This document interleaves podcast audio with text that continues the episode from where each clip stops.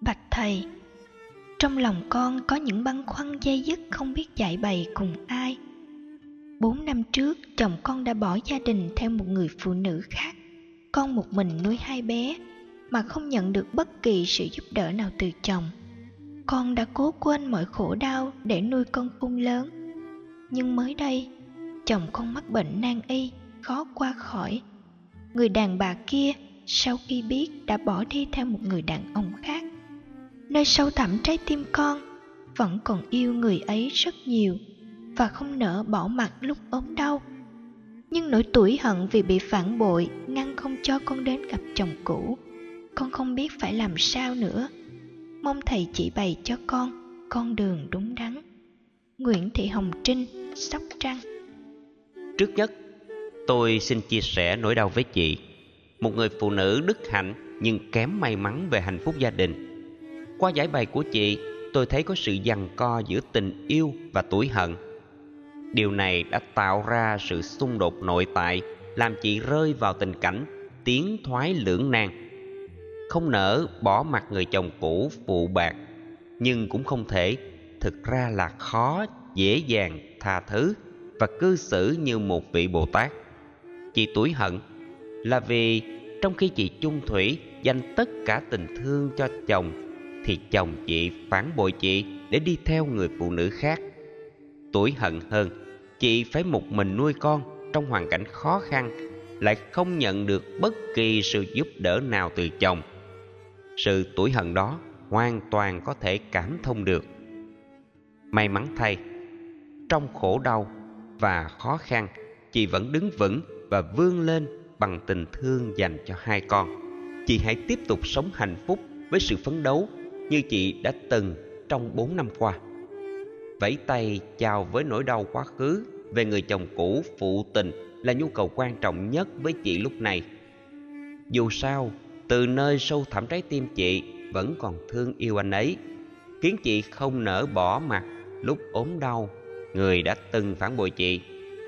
Trái tim có nhịp đập và tiếng nói của nó mà đôi lúc lý trí không ngăn cản được, nhưng đồng thời cũng khó chiều theo được.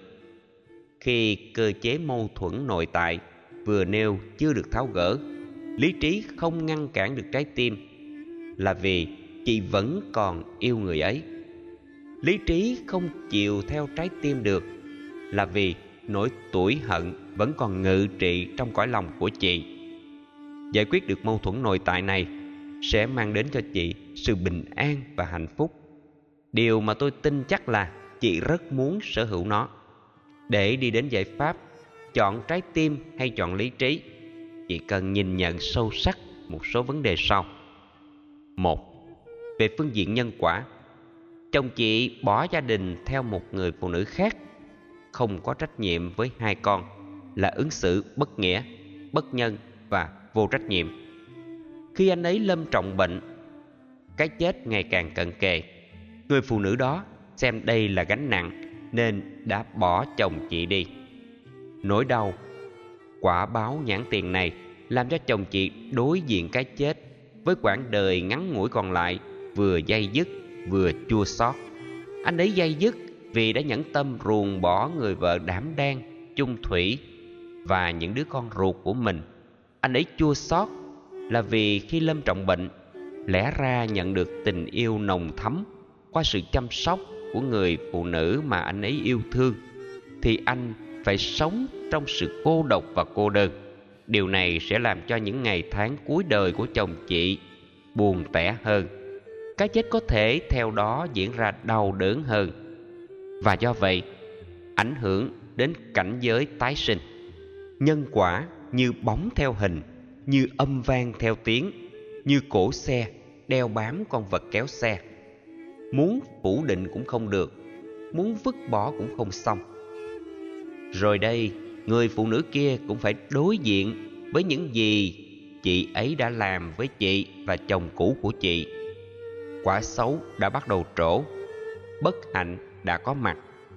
Chị không phải làm công việc trả đũa, bởi đây là những tháng ngày chị cần nuôi hạt giống tha thứ bằng từ bi để khơi dậy hạnh phúc từ con tim quặn thắt bởi tủi hận. ôm hận trong lòng là tự nuôi dưỡng khổ đau. Quý trọng hạnh phúc, chỉ cần rũ bỏ tuổi hận càng sớm càng tốt. 2. Từ sâu thẳm cõi vô thức, sau 4 năm nguội lạnh, tình yêu của chị trỗi dậy với người chồng cũ phụ bạc.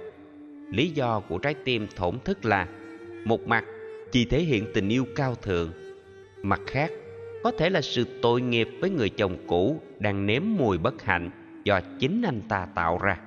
Nếu yếu tố tội nghiệp khống chế cảm xúc và hành động của chị sẽ khó vượt qua sự tủi hận để đến thăm viếng, chăm sóc, nếu có thể, giúp anh ấy vượt qua nỗi khổ niềm đau cuối đời.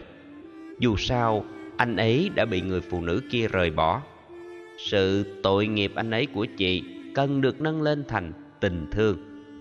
Trước nhất, như một người tốt bụng giúp một người lâm bệnh nan y. Sau đó, nếu có thể, như một người vợ cũ giúp người chồng cũ bằng thái độ tha thứ cao thượng. Cả hai nghĩa cử này đều có khả năng trị liệu vết thương lòng cho cả hai, nhất là giúp anh ấy có cơ hội sám hối, chuyển hóa nhận thức, làm mới cuộc đời. Làm được như thế là chị mang hạnh phúc đến cho anh ấy, và cũng có nghĩa là cho chính chị và hai con chung. Do bệnh nan y, hạnh phúc của anh ấy là được chị thăm và chăm sóc, dù không tồn tại lâu, nhưng lại có ý nghĩa chuyển nghiệp, ra đi với tâm trạng hạnh phúc, được người đã từng bị anh ấy bội bạc tha thứ, sẽ góp phần tạo nên cảnh giới tái sinh tốt. Là người Phật tử có thực tập chuyển hóa, chị nên vứt bỏ tuổi hận, thay vào đó là tình thương yêu có chất liệu hỷ xả. Tha thứ không bao giờ là vô nghĩa, ứng xử cao thượng không bao giờ là sự lỗ lãi, buông bỏ tuổi hận không bao giờ là hèn nhát. Mang tình thương đến cho người chính là tạo dựng hạnh phúc cho mình. Chúc chị sớm giải tỏa được tâm lý mâu thuẫn, sống cao thượng trong việc mang lại hạnh phúc cho mình và người mình thương. Tôi vừa sinh bé thứ hai được 10 ngày thì biết tin chồng tôi có người đàn bà khác. Tôi đọc được những tin nhắn rất tình cảm của họ. Chồng tôi thề thốt sẽ rời xa người đàn bà ấy, nhưng những tin nhắn kia luôn ám ảnh tôi. Những ngày qua, tôi sống như người vô hồn. Tôi đã gần như mất sữa. Tôi phải làm sao để quên đi câu chuyện đau buồn này? Tôi lấy đâu ra nghị lực để nuôi con đây? Mong chuyên mục tư vấn cho tôi. Hoàng Thanh Nga, Hải Phòng. Biết chồng có bóng hồng khác trong thời điểm chị vừa khai hoa nở nhụy, cháu thứ hai, quả là một nỗi đau khó tả. Ý niệm về đứa con chung là hoa trái của tình yêu đích thực trong chị đã nhanh chóng không còn chỗ đứng độc nhất trong tình cảm giữa vợ chồng chị. Khi các tin nhắn tình tứ của chồng chị dành cho một phụ nữ khác, thay vì phải cho người duy nhất là chị. Dù sao, lời thề thốt của chồng chị rằng anh ấy sẽ rời xa người đàn bà ấy cũng là niềm an ủi trong tình huống không có sự lựa chọn tốt đẹp hơn. Hãy chấp nhận nó bằng thái độ tha thứ cao thượng, hỷ xả để vượt qua nỗi đau, còn hơn sầu khổ và uất hận trong thời gian mà lẽ ra chị cần đến sự chăm sóc tình cảm để sớm phục hồi sức khỏe sau thời gian mang nặng đẻ đau. Khi bị ám ảnh về sự không chung thủy của chồng trong tình huống này, chị có thể trở thành kẻ sát nhân vô hình của tình yêu giữa vợ chồng chị. Nỗi ám ảnh đó sẽ lôi kéo chị về với quá khứ bất an, làm cho chị mất sữa và vô hồn trong tuyệt vọng. Trong khi hiện tại chị cần bao dung, tha thứ để tự chữa lành vết thương lòng của bản thân, và dĩ nhiên có khả năng ngăn chặn tính hoa nguyệt của người chị đã trao thân gửi phận. Đừng đánh người quay về, nhất là trong tình huống anh ấy đã hối lỗi với cam kết sẽ rời xa người đàn bà ấy. Sự cao thượng sẽ có khả năng giúp cho chồng chị không chỉ sẽ rời xa, mà thực chất rời xa ngay bây giờ và tại đây để bù đắp lại tình yêu giữa hai người đã có phần bị sứt mẻ. Đây là lúc chị cần có nhiều nghị lực hơn để nuôi con. Do đó, đừng tự hành hạ chính mình với cảm giác buồn đau và tuyệt vọng. Hãy sớm quên đi nỗi đau hiện tại, xem nó như chuyện quá khứ cần sớm khép lại.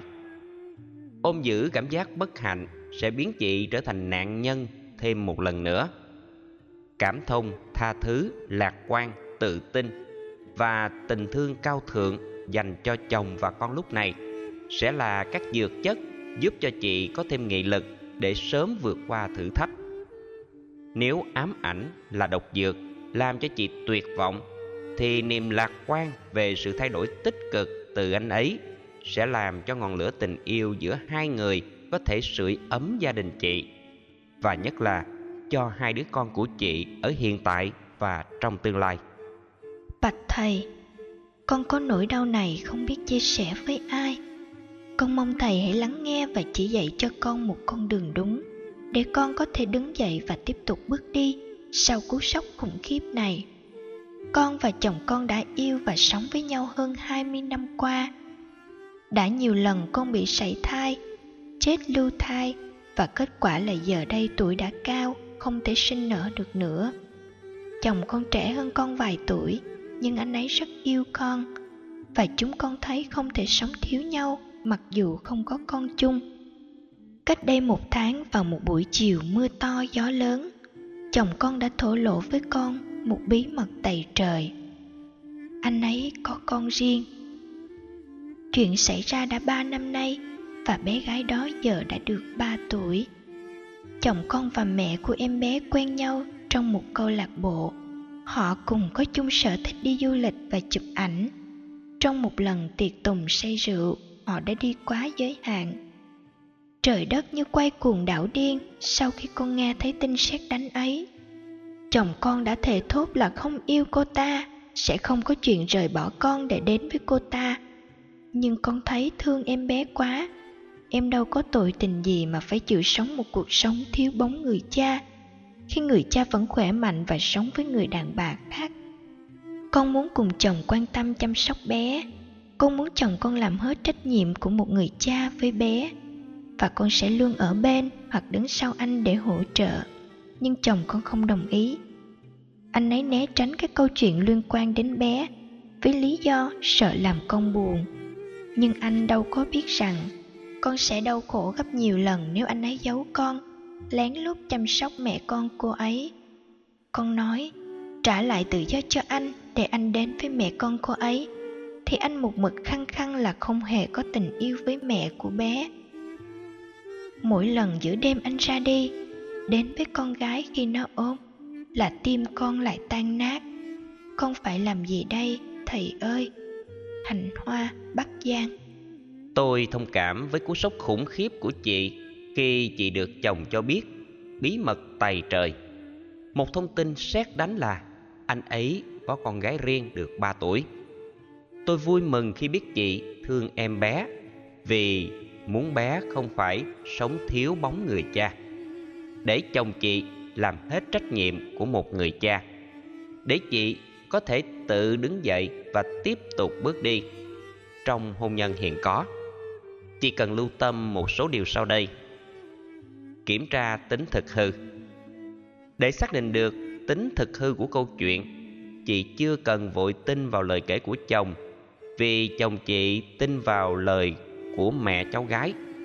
Đồng thời, chị nên đề nghị chồng xét nghiệm ADN của cháu và của anh ấy.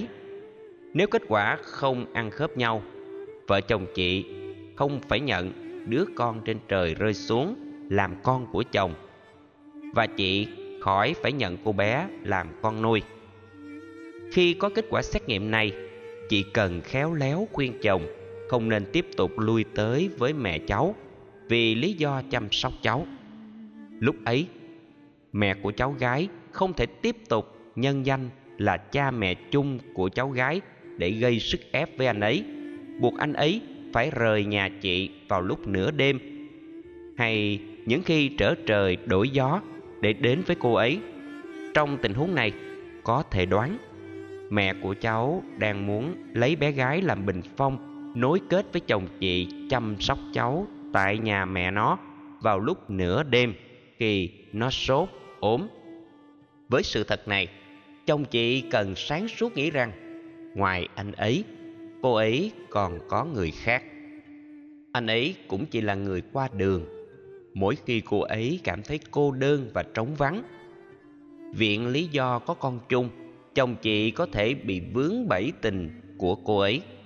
Lúc ấy, dù có muốn, chồng chị không thể lén lút chăm sóc mẹ con cô ấy, vì lý do không thể thuyết phục được, nếu không nói là không thể chấp nhận được.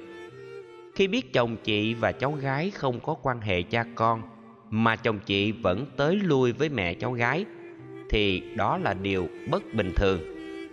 Trong tình huống này, chị không nên dễ dãi, vì điều đó sẽ làm cho chị thiệt thòi nhiều hơn, tim chị sẽ tan nát hơn.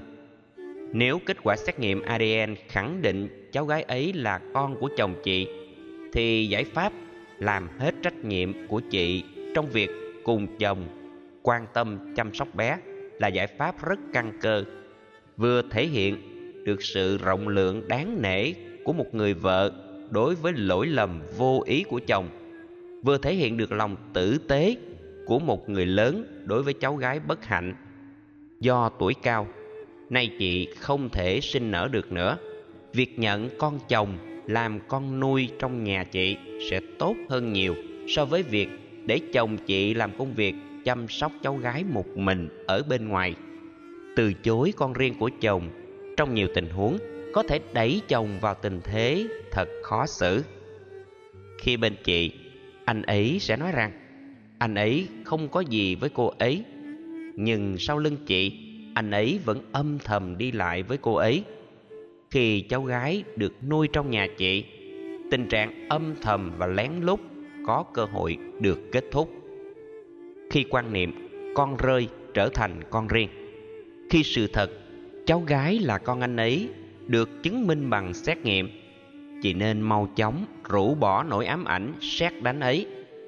Là một người vợ đứng đắn và cao thượng, chị không nên bị quay cuồng đảo điên khi được chồng kể về một tiệc rượu, khi cả chồng chị và cô gái cùng sở thích du lịch và chụp ảnh đã say cướp, thì chuyện gì xảy ra sẽ phải xảy ra thôi.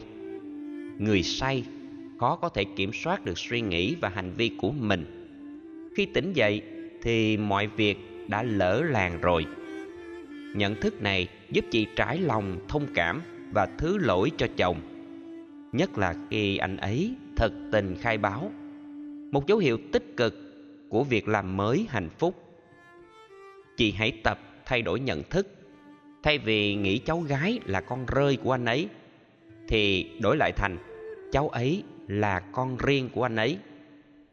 Từ quan niệm con rơi thành con riêng, thì sẽ không cảm thấy oán trách, hờn giận, căm thù vì lầm lỡ của chồng.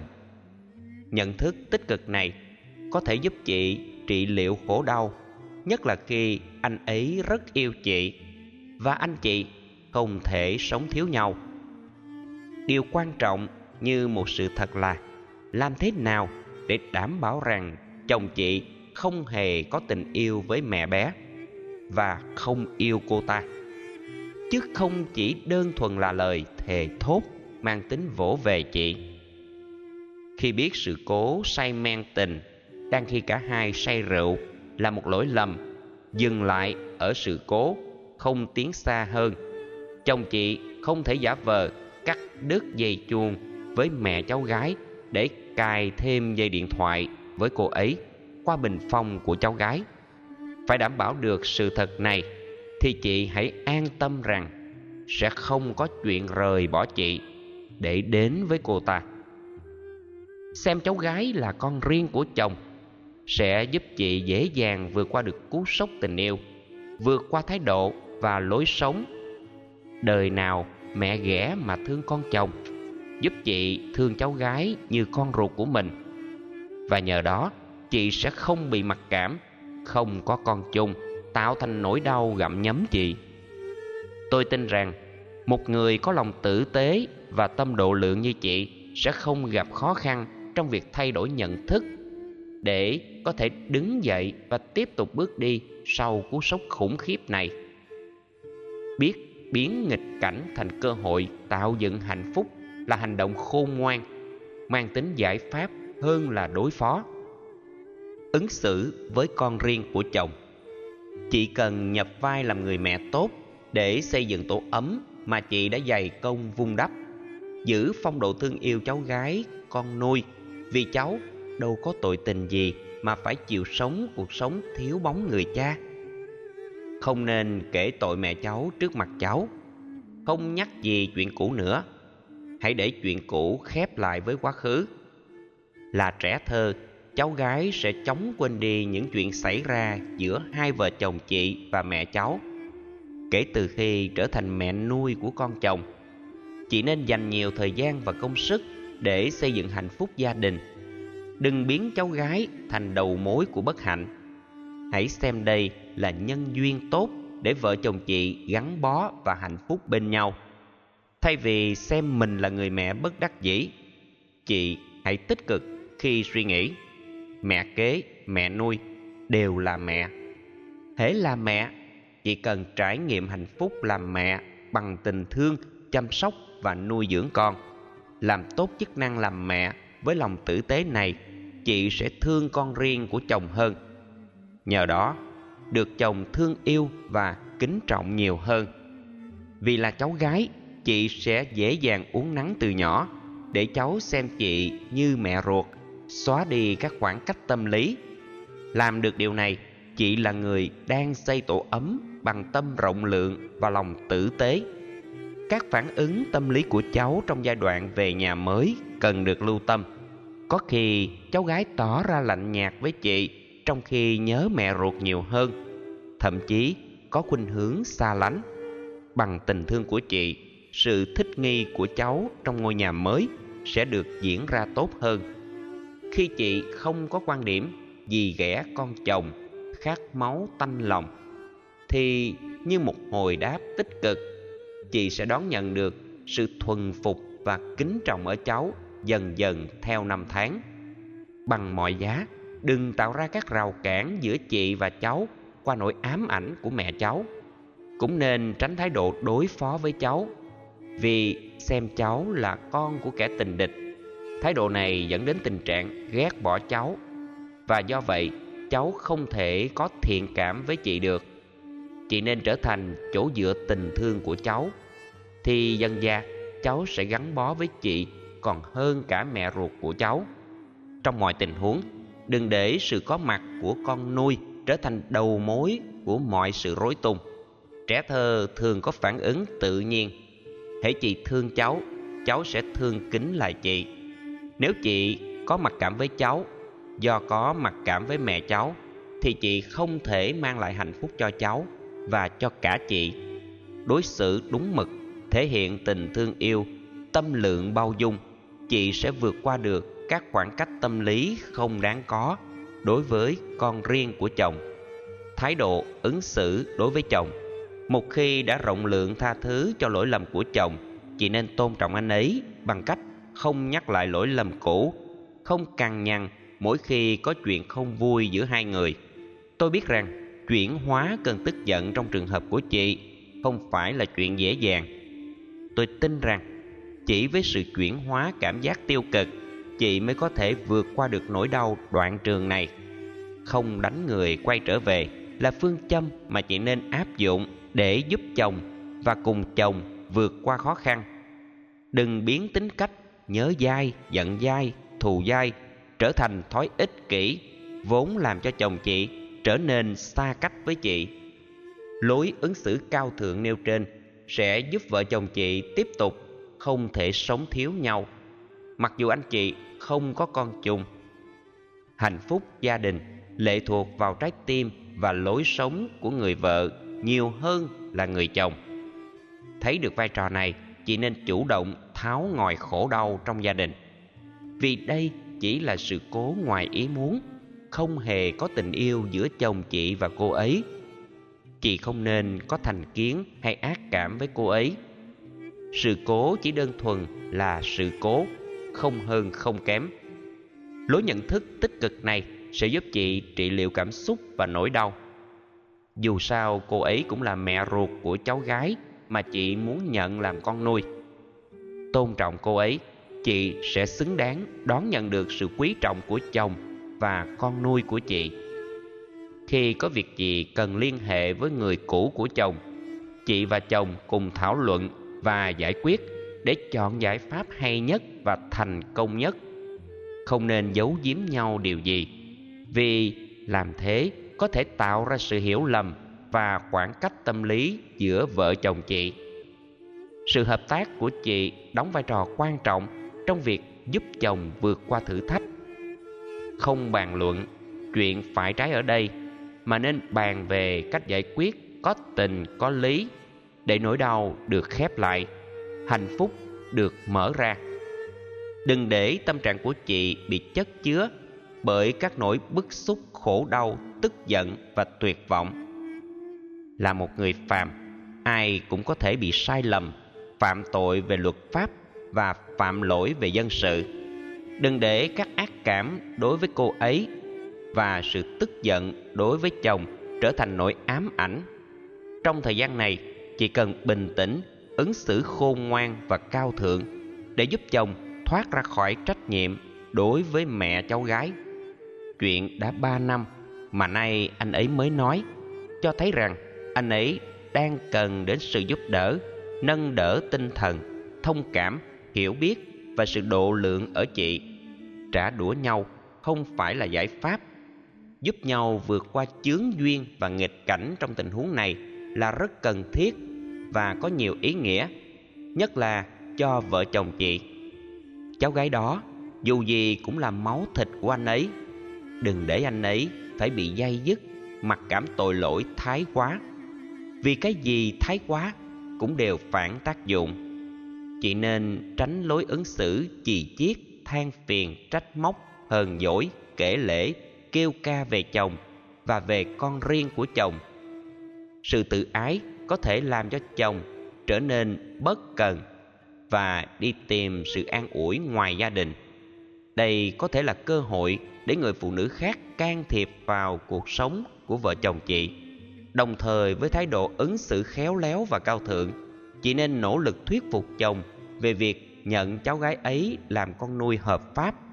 Khi được mẹ cháu đồng ý, công việc anh ấy phải làm là làm thủ tục đăng ký nhận cha, con chính thức, và hai vợ chồng chị phải làm thủ tục nhận con nuôi. Cô ấy, tức mẹ cháu gái, phải làm giấy thỏa thuận về việc cho và nhận con nuôi hợp pháp. Nếu không rành thủ tục, chị có thể nhờ luật sư tư vấn để thủ tục nhận con nuôi sớm hoàn tất. Kính chúc chị sớm vượt qua nỗi đau và xây dựng lại hạnh phúc gia đình. Bạch thầy, con làm chủ một vài spa tại thành phố Hồ Chí Minh. Trong thời gian mang thai, chị em phụ nữ có nhu cầu làm đẹp hơn bao giờ hết, vì luôn có cảm giác mập mạp, xấu xí và lo sợ các ông chồng sẽ chán, bỏ cơm, tìm phở.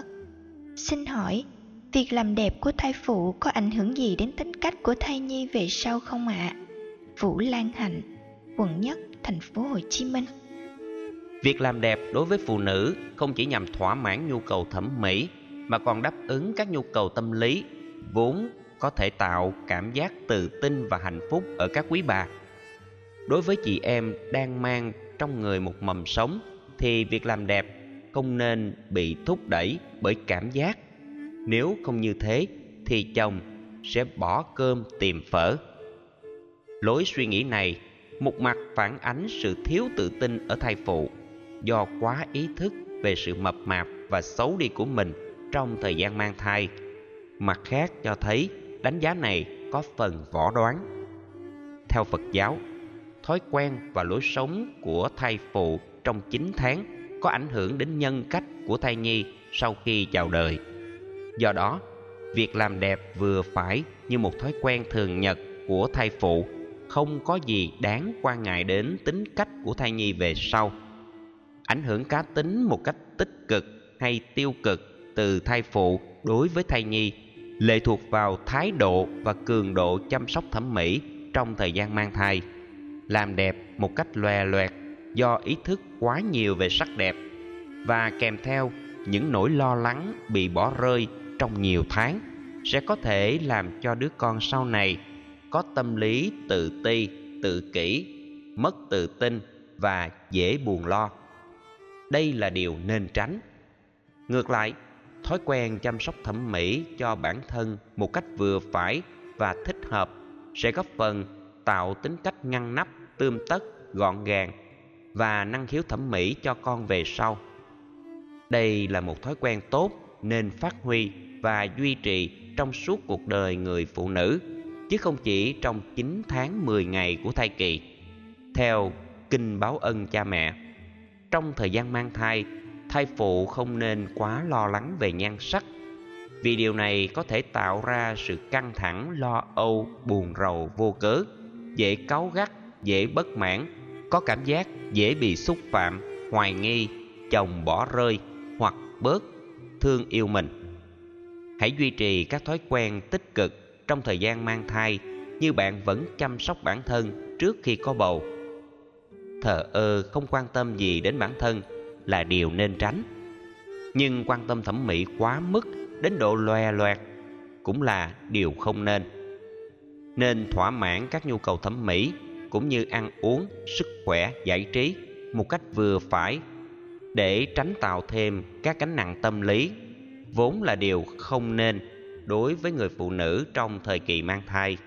Thai phụ không nên tự ti về cái bụng như mang ba lô đá, Kinh Báo Trọng Ân của Cha Mẹ, mà nên nhìn thấy các phương diện tích cực của một cơ thể đầy sức sống, khuôn mặt bừng sáng niềm vui, mái tóc bóng mượt hơn và làn da sáng hồng do những thay đổi tự nhiên về hormone trong thời gian thai nghén. Đừng mặc quần áo quá rộng, thùng thình vì sẽ tạo cảm giác mập thêm. Không nên nhuộm tóc vì hóa chất độc hại có thể gây ảnh hưởng tiêu cực đến da đầu. Đừng tiêu thụ rượu bia, thuốc lá và ma túy vì sẽ làm cho thai nhi bị dị tật bẩm sinh và ảnh hưởng tiêu cực đến sức khỏe và lối sống của trẻ. Đừng lo lắng hay để tâm tư trĩu buồn vì như vậy sẽ làm cho thai phụ trông bị già đi. Đừng suy nghĩ quá nhiều, đừng quan trọng hóa vấn đề, đừng cường điệu hóa sự việc. Nhờ đó có thể giúp thai phụ sống thoải mái, tăng cường sức khỏe và tạo cảm giác hạnh phúc ở thai phụ, chính là mang đến những cảm xúc tích cực cho thai nhi. Hãy uống nhiều nước sạch để cho làn da tươi mát. Uống thêm trà xanh để giúp cơ thể giải độc và làm chậm quá trình lão hóa. Thường xuyên massage cơ thể một cách nhẹ nhàng để làm làn da khỏe hơn, cơ thể săn chắc hơn. Thỉnh thoảng, bạn có thể đổi kiểu tóc bằng cách cắt tóc ngắn hơn một chút cho đỡ tốn công chăm chút. Hãy duy trì hơi thở ra vào thật sâu lắng để giảm các căng thẳng trên thân thể và tâm lý. Thực tập thiền hành, đi thẳng người trong tư thế nhẹ nhàng mà vững chãi để dáng đi không khệ nệ và nặng nề. Hãy phát triển các đức tính tốt như rộng lượng, tha thứ, hoan hỷ, hợp tác, không chấp nhặt, năng động, lạc quan, yêu đời, thoải mái, vốn có khả năng ảnh hưởng tích cực đến sự hình thành tính cách của trẻ về sau, thấy được tác động về sức khỏe, nhân cách và lối sống từ người mẹ sang người con trong suốt thời gian mang thai. Tốt nhất, thai phụ nên ăn uống và tập luyện thích hợp, bình thường hóa nhu cầu thẩm mỹ, làm chủ dòng cảm xúc, vượt qua các thói quen tiêu cực, tăng trưởng các đức tính tốt và thực tập theo dõi hơi thở thiền để mang lại hạnh phúc và sức khỏe cho bản thân và thai nhi. Mong rằng những chia sẻ trên sẽ giúp chị có thể tư vấn tốt nhất cho các thượng đế bà bầu của mình tại spa. Thưa thầy, vợ chồng con mới cưới nhau được hơn 7 tháng. Hiện tại con đang có thai. Chồng con bản tính vốn thật thà nhưng có tật xấu là rất nóng giận và còn mãi chơi. Mặc dù anh đã 32 tuổi, những lúc nổi nóng, anh ấy có thể làm người khác tổn thương vì lời lẽ của mình. Có lần, anh ấy đã bạt tai con mặc dù con vừa mới có bầu được vài tuần. con đã khóc và buồn rất nhiều, nhưng sau đó anh lại xin lỗi. Con đã không giận anh nữa vì con nghĩ lúc đó có thể anh đã quá nóng giận. Công việc của anh thì cũng chưa ổn định, nhưng không phải vì lý do đó mà vợ chồng con hay lục đục, mà còn vì nhiều chuyện khác nữa. Con vẫn luôn động viên anh ấy là rồi mọi việc sẽ ổn, chỉ cần mình cố gắng và đừng nản chí.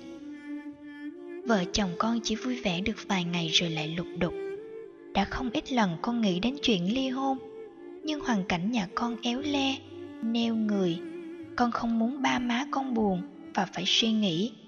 Không muốn con của con sau này khi ra đời thiếu đi tình thương của cha. Và quan trọng là con yêu anh ấy rất nhiều. Gần đây nhất, sau một hồi lời qua tiếng lại, chồng con đã đánh vào gáy con, tát con dúi bụi vào bả vai. Giờ đây trên người con bầm dập những vết tím. Người chồng mà con luôn lo lắng, quan tâm, chăm sóc, bây giờ đáp lại ân tình con bằng thói hành hung. Con đau về thân xác nhưng lòng con đau gấp bội phần. Lúc này đây, thật sự con rất muốn chấm dứt cuộc hôn nhân này, thầy ạ. Con muốn chấm dứt mọi chuyện, tìm đến cái chết. Nhưng nếu làm vậy, lại khiến ba má con phải buồn phiền và suy nghĩ nhiều. Ba má chỉ có mình con, nuôi con ăn học nên người, rồi lo chuyện gia đình cho con. Con chưa báo đáp được ân tình, chưa phụng dưỡng ba má con được ngày nào. Mà con của con đâu có tội tình gì. Tâm trạng con ngổn ngang và rối bời. Con không biết mình phải làm thế nào nữa. Con mong thầy cho con những lời khuyên. Trần Thu Thu, Cà Mau. Cưới nhau 7 tháng và hai vợ chồng chuẩn bị sinh con thường là thời gian đẹp nhất trong quan hệ hôn nhân. Nhưng tiếc thay, hoàn cảnh của chị lại không được may mắn như thế. Quan hệ vui vẻ được vài ngày rồi lại lục đục. Theo tôi là nguyên nhân chính dẫn đến sự bất hạnh trong hôn nhân của anh chị. Anh thì thượng cẳng chân hạ cẳng tay khi chị đang mang cho anh ấy một mầm sống. Còn chị thì nghĩ đến chuyện ly hôn với tâm trạng ngổn ngang rối bời và không biết mình phải làm gì. Do chị đã khóc và buồn rất nhiều về các hành động bạo lực gia đình của anh ấy, để mọi việc không đi quá tầm kiểm soát và để giúp chị có quyết định sáng suốt trong việc tái lập hạnh phúc gia đình. Theo tôi, chị nên xem xét 3 điều sau đây. Hiểu thêm cá tính của chồng. Theo chị, chồng chị là người thật thà, nhưng có tật xấu, làm mãi chơi nên nghề nghiệp chưa ổn định. Ở tuổi tam thập nhi lập mà chưa có sự nghiệp gì, thường làm cho một số người đàn ông trở nên bất đắc chí và bất cần đời. Không hiểu được tâm lý này thì những lời khuyên thiếu tế nhị và không khéo léo thường dẫn đến sự va chạm tự ái của người thất chí. Nếu đây là nguyên nhân chính dẫn đến tính xấu rất nóng giận của anh, thì tính xấu này có thể châm chước và chuyển hóa được từ hai phía.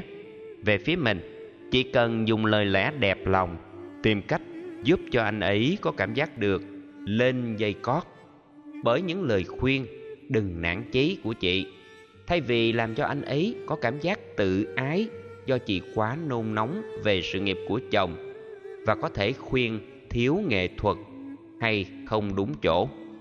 Cũng cần phân tích rõ nguồn gốc của các tình huống lời qua tiếng lại, một hồi hay điệp khúc nhiều hồi này là do đâu, ngữ điệu của câu nói, dịu ngọt hay đanh đá, cách thức nói, cách đặt vấn đề, nội dung nói, chuyện anh, chuyện tôi, chuyện cả hai, chuyện nghề nghiệp, chuyện trong nhà ngoài phố, mục đích nói, khích lệ hay nhục mạ, địa điểm nói, riêng anh ấy nghe hay bạn bè cùng biết, thời điểm nói, lúc thoải mái hay lúc chán nản, đóng vai trò quan trọng trong việc quyết định kết quả của lời đối thoại.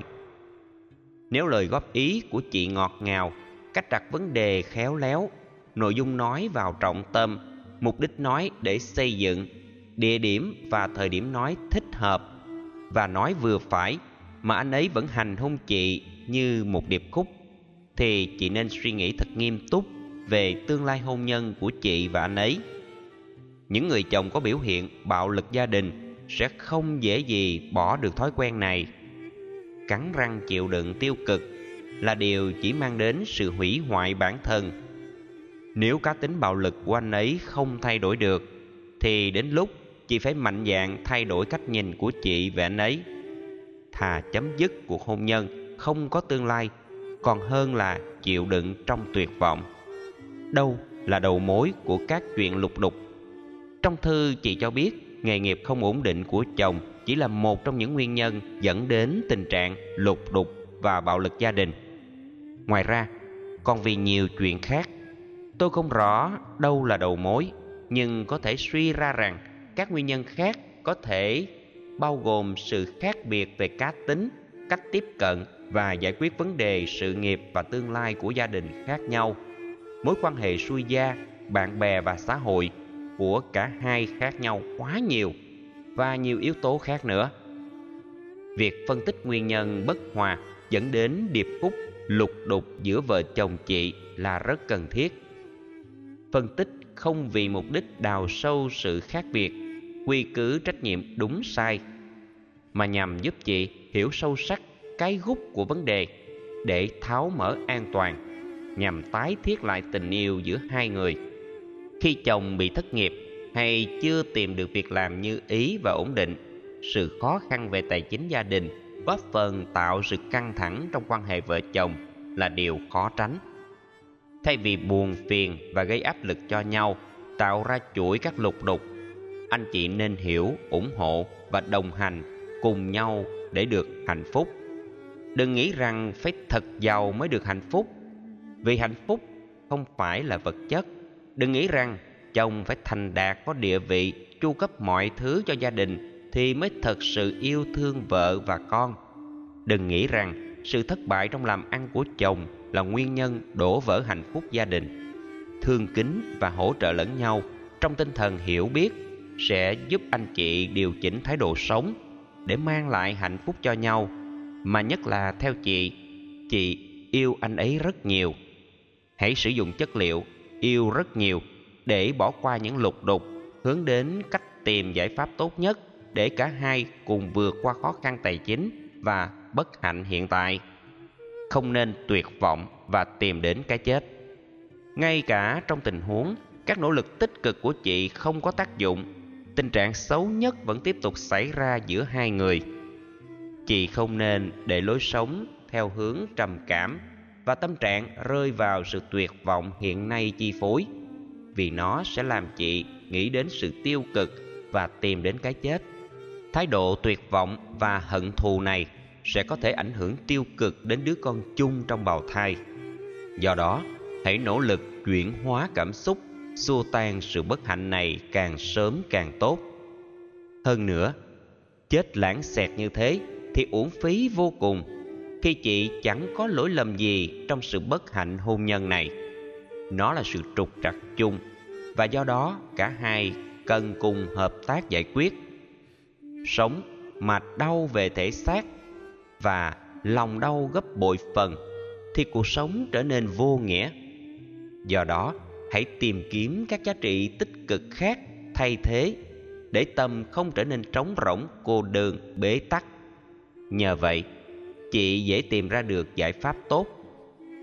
Theo tinh thần Phật dạy, chị cần bình tĩnh, thể hiện bản lĩnh vượt qua thử thách, đối diện với các bất hạnh đang diễn ra, không phớt lờ nó, không cường điệu hóa nó, không đào tẩu, không đầu hàng số phận, và nhất là không nên tự hủy hoại sự sống của bản thân và đứa con trong bào thai. Nghĩ đến việc phụng dưỡng và báo hiếu cha mẹ trong giai đoạn này có thể giúp chị chuyển đài tâm ra khỏi nỗi đau hiện tại. Xem vài phim hài, kịch hài, đọc vài truyện vui, nghe các bản nhạc tươi vui và đọc vài trang kinh sâu sắc sẽ giúp chị không bận tâm và không đào sâu vào vết thương lòng. Nhờ đó, chị sẽ được thanh thản hơn để chuyển hóa cảm xúc. Nếu sau khi chị đã nỗ lực hết mình, làm tất cả những gì cần làm để hàn gắn tình yêu, nối kết hạnh phúc, mà chị vẫn cảm thấy không thể hòa hợp với chồng được, thì chỉ có thể nhờ luật sư tư vấn ly hôn theo luật. Tuy nhiên, nên để cho việc này diễn ra sau khi chị sinh con vài tháng. Đừng nên ra quyết định ly dị trong giai đoạn thai nghén này. Hãy tự điều chỉnh nhận thức để vui sống, quẳng đi các nỗi lo âu, sợ hãi, cô đơn, tuyệt vọng, để mỗi giờ khắc trôi qua, chị và con chị được thảnh thơi. Bạch thầy, con và chồng con đã sống với nhau hơn 10 năm và có 2 con gái. Chồng con là người chăm chỉ, hiền lành, chu đáo với vợ con. Tuy nhiên, anh ấy là người không khéo ăn nói và không lãng mạn. Từng ấy năm chung sống, chưa lần nào con nhận được những món quà bất ngờ từ chồng con. Những món quà nhân các ngày kỷ niệm như sinh nhật, ngày cưới, 8 tháng 3 hay Tết đều được quy ra đồ gia dụng như tivi, tủ lạnh, nồi cơm điện, vân vân. Ngày lễ tình yêu 14 tháng 2 vừa qua, chị em trong công ty con, người khoe được chồng tặng hộp sô-cô-la dưới gối ngủ. Người kể được chồng bất ngờ mời đi ăn tối trong ánh nến lung linh. Người hãnh diện đeo chiếc túi xách mới do ông xã mua từ nước ngoài về để chứng tỏ tình yêu với vợ. Ngày 8 tháng 3 sắp đến rồi, con mang chuyện đó về nói gần, nói xa với chồng thì anh ấy bảo: "Tiền của hai vợ chồng em giữ cả, em thích mua gì thì mua." Con biết là vậy, nhưng là phụ nữ ai cũng muốn có những bất ngờ thú vị từ phía Đức Lan Quân vào những ngày đặc biệt. Liệu con có phải là người quá tham lam hay chồng con hoàn toàn không lãng mạn, hoài thương, bình định? Lãng mạn chỉ là chất phụ gia của tình yêu. Theo những gì chị mô tả, chồng chị không thuộc loại hoàn toàn không lãng mạn, và chị càng không phải là người quá tham lam khi nhu cầu lãng mạn của chị chỉ nhằm góp phần mang lại hạnh phúc cho hai vợ chồng chị. Vấn đề nằm ở chỗ là nhu cầu hạnh phúc ở chị qua các biểu hiện lãng mạn lại cao hơn khả năng thể hiện sự lãng mạn của chị. Không cân bằng được điều này làm chị có cảm giác không thỏa mãn trọn vẹn với tình yêu từ chồng, do chồng thiếu chất liệu lãng mạn trong tình yêu. Mặc dù tình yêu chồng chị dành cho chị không phải là ít, lãng mạn là loại thực phẩm của tình yêu và là chất bổ dưỡng của cảm giác hạnh phúc tích cực.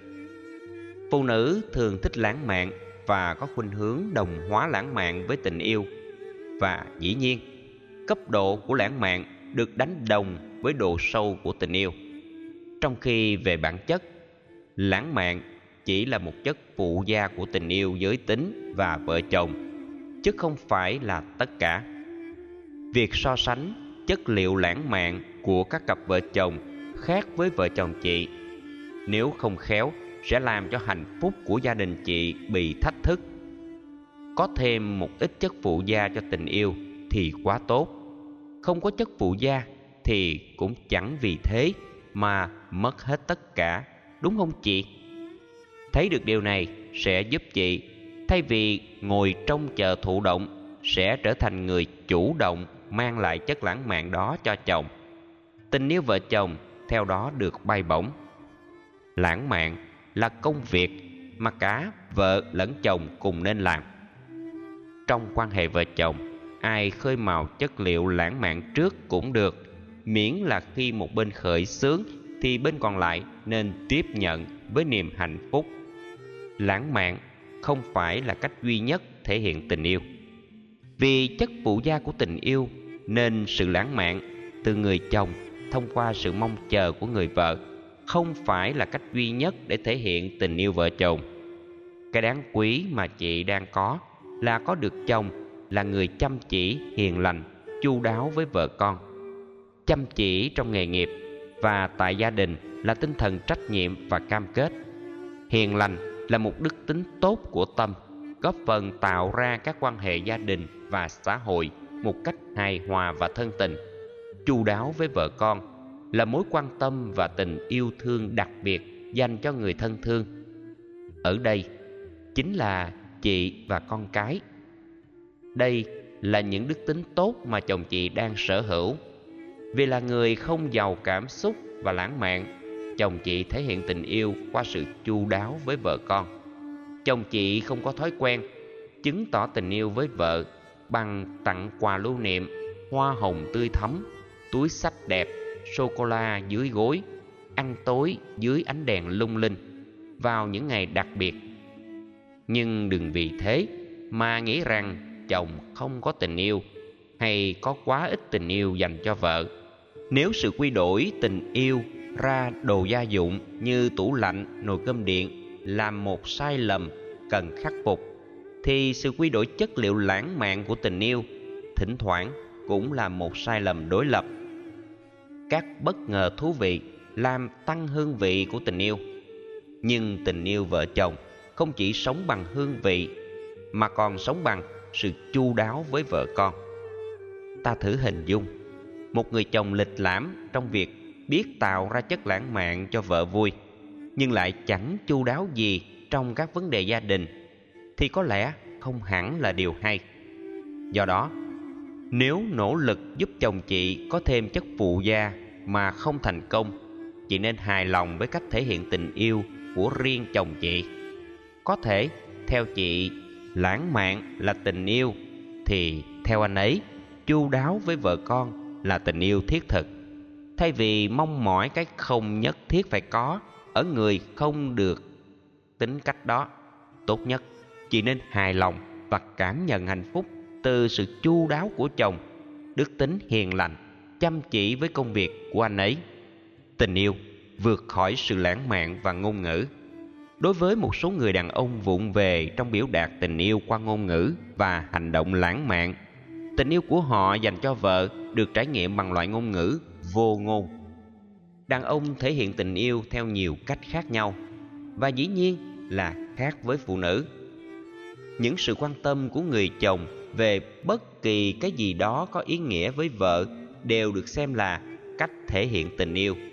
Nếu dấu hiệu chứng tỏ tình yêu đối với người nữ là sự lãng mạn, thì đối với người nam, đó là sự quan tâm và chu đáo dành cho người mình thương.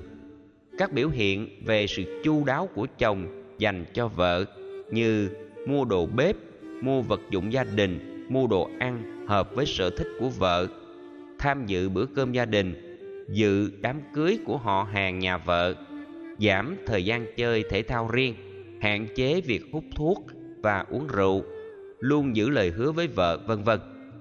đều là bằng chứng cho thấy người vợ đang luôn luôn có mặt trong tâm trí của chồng. Nên cảm nhận và hạnh phúc với điều này thay vì tìm kiếm những thứ mà chồng chị không sở hữu. Không thấy được điều này sẽ dễ phát sinh tâm lý ức chế, đè nén về cảm xúc vì quá mong cầu hạnh phúc từ sự lãng mạn, trong khi chồng là người hoàn toàn không lãng mạn. Có thể sẽ làm cho chị dễ bị xao động trước sự ga lăng và lãng mạn của người khác phái có sự quan tâm dành cho chị. Sự trống vắng và cô đơn do kỳ vọng mà không đạt được dễ làm cho con người tìm kiếm và bù đắp những cái mình muốn mà chưa có được. Hài lòng với tình yêu hiện tại, nhất là tìm cách trải nghiệm tình yêu vô ngôn qua sự chu đáo với vợ con của chồng, sẽ giúp chị sống hạnh phúc hơn. Đây là cách giảm bớt áp lực cảm xúc của bản thân và cũng không gây sức ép đến chồng. Tập làm quen với cá tính khô khan của chồng, tập làm quen với sự giới hạn lãng mạn của anh ấy để dễ nhìn thấy các điểm tích cực khác ở chồng. Nhờ đó, gia đình êm ấm hơn và hạnh phúc hơn. Các biểu hiện khác của tình yêu. Biểu hiện tình yêu có nhiều cách khác nhau. Khác biệt giới tính tạo ra sự khác biệt trong cách biểu đạt tình yêu. Hễ là con người, dù nam hay nữ, đều cảm thấy ấm áp và hạnh phúc khi tiếp nhận sự quan tâm, lời khen ngợi tích cực từ người mình thương yêu hay đối tác. Lời khen, sự động viên, ủng hộ và hỗ trợ nhau trong cuộc sống sẽ là nguồn động viên giúp vợ chồng duy trì và phát triển tình yêu bền vững. Sự quan tâm dành cho nhau là chất liệu nuôi dưỡng tình yêu. Sự quan tâm thể hiện qua tính chu đáo đối với người thân thương. Điều này chồng chị có quá nhiều là điều đáng mừng. Sự quan tâm là một biểu hiện không lời của tình yêu và cho thấy rằng người được quan tâm có chỗ đứng quan trọng trong tâm trí của người quan tâm. Quan tâm chu đáo là bằng chứng sống động của một quan hệ lành mạnh, để giúp chồng nhận ra được giá trị của quà tặng như một ngôn ngữ của tình yêu, nhất là đối với vợ. Đến ngày sinh nhật và những ngày quan trọng có nhiều kỷ niệm đẹp của chồng, chị nên chủ động mua hoa, sô cô la và những món quà khác, tạo cảm giác bất ngờ cho anh. Điều này sẽ giúp anh dần dà nhận diện được rằng chu đáo không vẫn chưa đủ, mà còn phải thể hiện cảm xúc trong sự chu đáo. Thói quen này sẽ giúp chồng chị thấy rõ quà tặng có chức năng làm biểu tượng của tình yêu. Do vậy, anh ấy sẽ dành thêm thời gian tạo những sự bất ngờ cho chị trong tương lai. Ngày 8 tháng 3 gần đến rồi. Hy vọng chị tận dụng ngày trọng đại của người nữ để thể hiện tình yêu lãng mạn và ngọt ngào của chị dành cho chồng. Nhân quả trong tình yêu, những gì chị gieo, chị sẽ gặt được bây giờ và ngay tại đây, sẽ giúp chị đón nhận được các biểu hiện tình yêu rất lãng mạn từ chồng.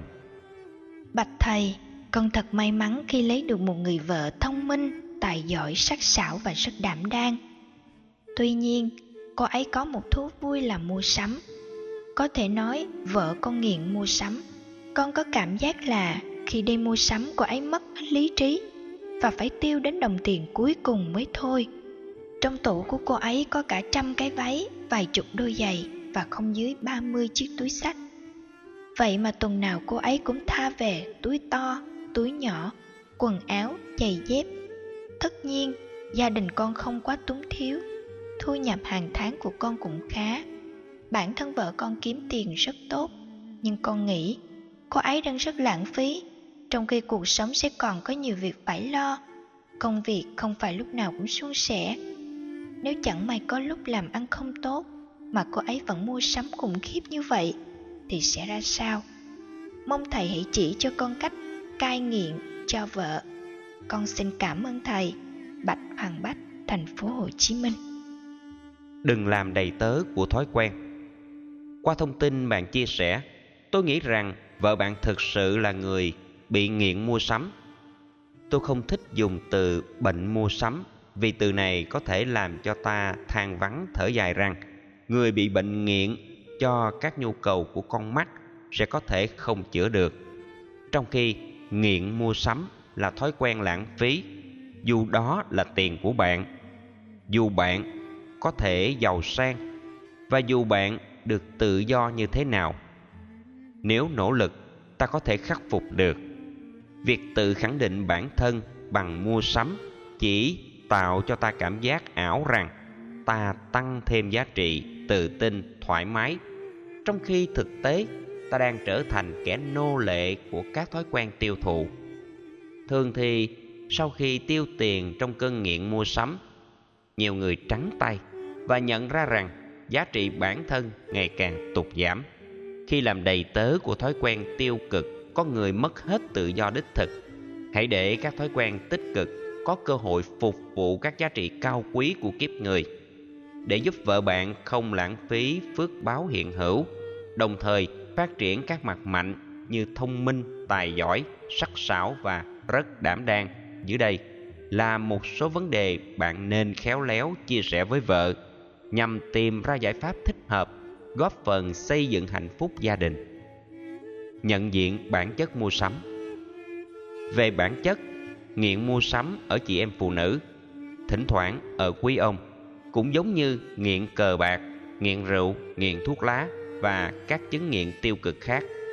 Khi con mắt bắt đầu nghiện các hình thái và màu sắc ăn ý, người mua sắm thích có mặt ở các shop hàng hiệu, các siêu thị 5 sao và dần dần thất bại trong việc kiểm soát hành vi tiêu xài. Thói quen mua sắm làm ta có khuynh hướng mua về nhà nhiều thứ mà phần lớn ta không có nhu cầu sử dụng. Dù mua sắm là một hoạt động xã hội được luật pháp bảo vệ, song hành vi mua sắm thiếu kiểm soát sẽ dẫn đến tình trạng bị rối loạn nhận thức và làm tổn hại đến hạnh phúc bản thân và gia đình. Mua sắm chỉ làm sướng con mắt, đôi lúc lại làm mệt tấm thân. Do không biết tiết độ, có thể lâm vào cảnh nợ nần, điêu đứng, suy sụp tinh thần. Vung tay quá tráng trong mua sắm dễ tạo ra sự xung đột giữa bạn và người thân. Ý thức để dành phước cho mai sau dạy ta lối sống không quan trọng hóa việc hưởng thụ, mà biết sử dụng đồng tiền khôn ngoan vào các việc nghĩa và có giá trị cho mình và người thân ở hiện tại và trong tương lai, đồng thời tiết kiệm phước cho mai sau. Tiêu xài lớn vào những món hàng không thật sự cần thiết có thể làm cho bạn bị tổn phước. Nguyên lý vô thường của Phật giáo dạy chúng ta lối suy nghĩ và giải quyết vấn đề mang tính nhân duyên. Đang lúc giàu có nên nghĩ đến hàng trăm triệu người nghèo trên khắp thế giới không có cơm ăn áo mặc. Đang khi tiêu tiền phung phí nên nghĩ đến tình trạng nguồn thu nhập của ta. Thiếu suy nghĩ trong tiêu tiền sẽ làm ta chóng giảm phước. Khi phước hết rồi, đôi lúc thèm một ly nước cam cũng không có mà uống. Sự tiếc nuối về một thời phung phí sẽ làm ta khổ tâm hơn. Đồng tiền hoang phí là đồng tiền vô nghĩa và đôi lúc có hại. Làm chủ nhu cầu. Việc mua sắm thả ga không làm cho bạn trở nên sang trọng hơn, quan trọng hơn, có giá trị hơn. Mạnh tay trong mua sắm sẽ làm ta yếu đi về lý trí. Chi tiêu mát trời ông địa làm cho người thân của bạn trở nên ngán ngẩm, mệt mỏi. Kiểm soát tốt nhu cầu của con mắt, bạn sẽ không còn chạy theo sự phấn khích, ham vui thái quá của tâm đắm nhiễm sắc trần. Thực chất, con nghiện mua sắm chủ yếu để thỏa mãn nhu cầu thái quá của con mắt, mà vốn trên thực tế không cần thiết cho hạnh phúc đích thực của con người. Để làm chủ nhu cầu, ta nên tập thói quen nêu ra danh sách ưu tiên về nhu cầu trên nền tảng giá trị và thực tiễn. Bạn sẽ tiết kiệm được rất nhiều tiền cho hiện tại và tương lai. Chánh niệm trong mua sắm. Thực tập chánh niệm tức trải nghiệm ý thức nội tại về sự vận hành của thân và tâm bây giờ và tại đây sẽ giúp ta thấy rõ đâu là nhu cầu thực và đâu là ham muốn ảo. Để có chánh niệm trong mua sắm, người mua sắm nên viết ra giấy một danh sách những vật dụng cần mua, mang theo trong túi một số tiền mặt vừa đủ cho chi tiêu, đi vào đúng tiệm bày bán các vật dụng này, chú tâm và chọn lựa đúng các mặt hàng cần thiết, không ngắm nghía những thứ không cần, không lại gần các khu vực và các chương trình khuyến mãi. Mỗi khi có sự thúc bách về mua sắm, nên rủ một vài người bạn không mặn mà với thói quen này đi cùng để được họ nhắc nhở khi ta vượt qua giới hạn của nhu cầu. Học hỏi tấm gương của những người cai nghiện mua sắm thành công để bắt chước và nỗ lực khắc phục bản thân. Duy trì được chánh niệm, các tín đồ mua sắm sẽ trở nên đẹp hơn bằng những vẻ đẹp nội tại sang trọng và đầy chất nhân văn. Vì chánh niệm tạo ra cái nết của con người. Khi cái đẹp nhân cách làm con người tỏa sáng, việc mua sắm nhằm hỗ trợ giá trị ngoại hình đôi lúc không cần thiết đến độ phải trở thành một con nghiện. Chúc bạn thành công trong việc khuyên vợ bạn chuyển cơn nghiện mua sắm vào các hoạt động từ thiện và các công tác xã hội hữu ích có giá trị lâu dài.